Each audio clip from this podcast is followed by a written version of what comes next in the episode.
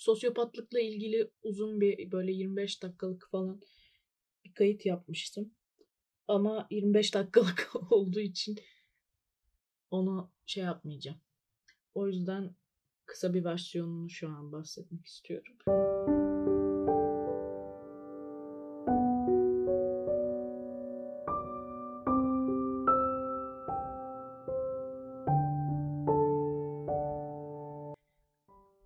Tanım yok. Yani ben böyle bir tanı almadım profesyonel bir yerde.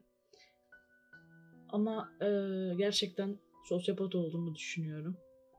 Hani Google'a sosyopat nedir yazıp işte çıkanlara göre kendimi tanımlama gibi bir şey değil bu. Kim olduğunu söylemeyeceğim. Bir akrabam. Ailemin bir üyesi. Anonimliği korumak için söylemiyorum. Aile üyelerimden birisi psikolog. Ona onunla konuşmuştuk. Büyük ihtimalle sosyopatsın dedi. Bu herhalde daha e, güvenilir bir yani bahsetmem için en azından daha güvenilir bir temel oluşturabilir. Şöyle ya aslında son zamanlarda son 2-3 aydır daha çok düşünür oldum bu konuyu.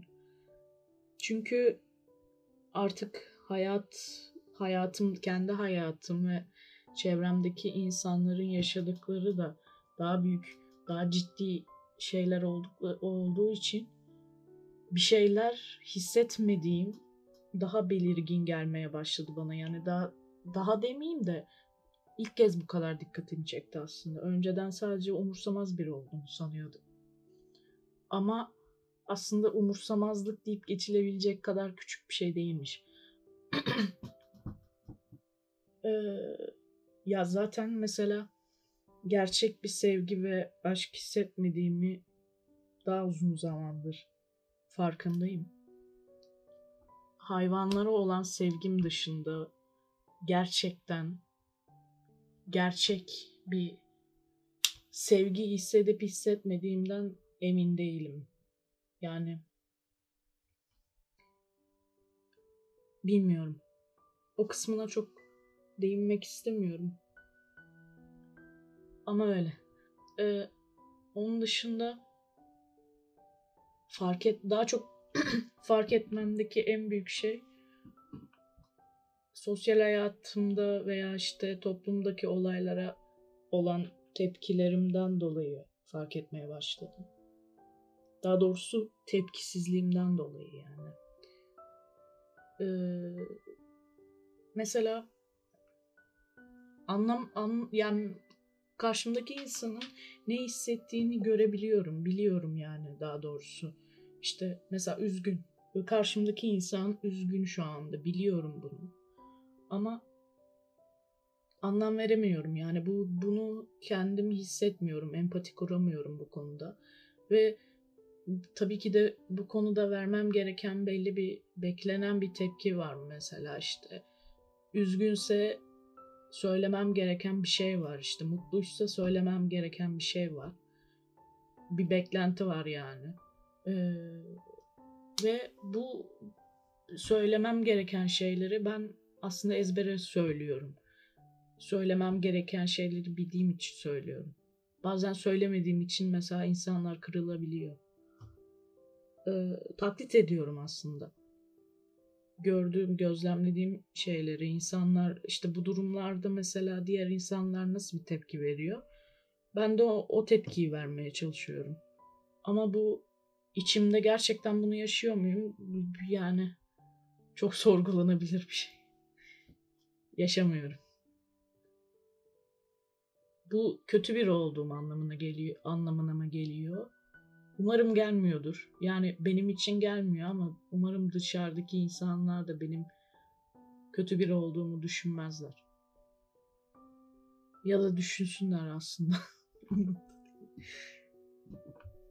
yani bu bile işte sıkıntılı bir şey.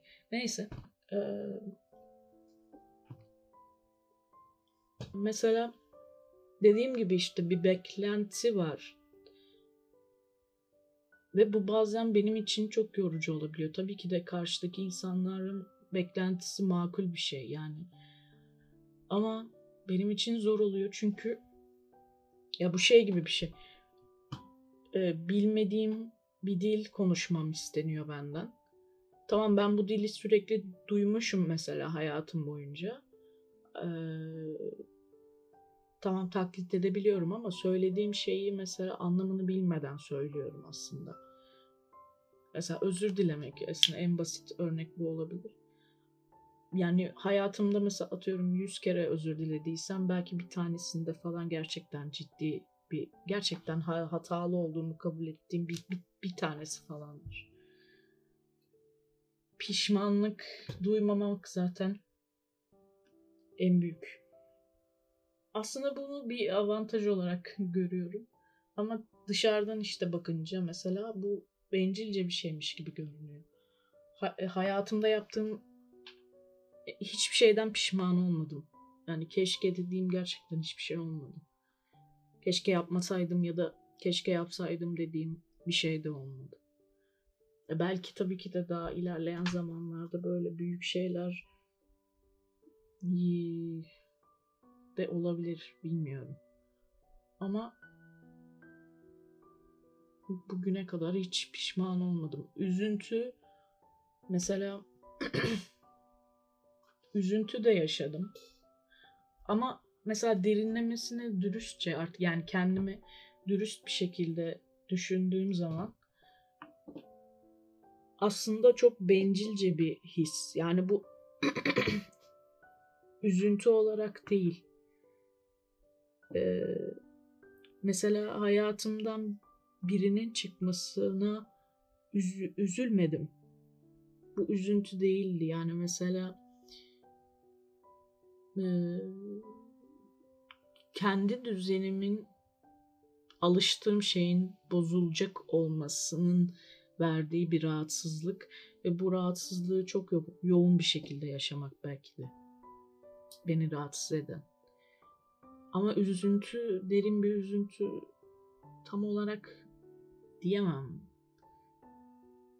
İşte dediğim gibi mesela gerçekten emin olduğum, hislerimden emin olduğum şey hayvanlara olan sevgim. Hayvan ya çok fazla mesela çevremde hatta kucağımda bile ölen hayvan oldu. Onda çok büyük bir acı yaşadım evet. Ona on, şimdi on onlara olan sevgim ve onları kaybetmenin verdiği acıyla diğer olayları kıyasladığım zaman daha belirgin bir şey oluyor.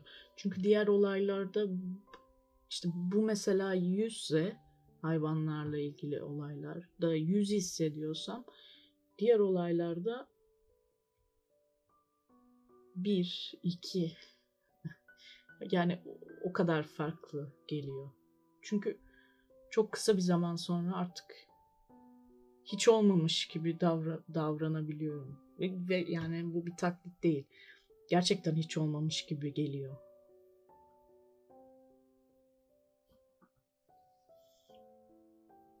Artık Aşk Nedir serimdeki konseptin de bu açıdan daha anlaşılır olacağını düşünüyorum. Teşekkürler.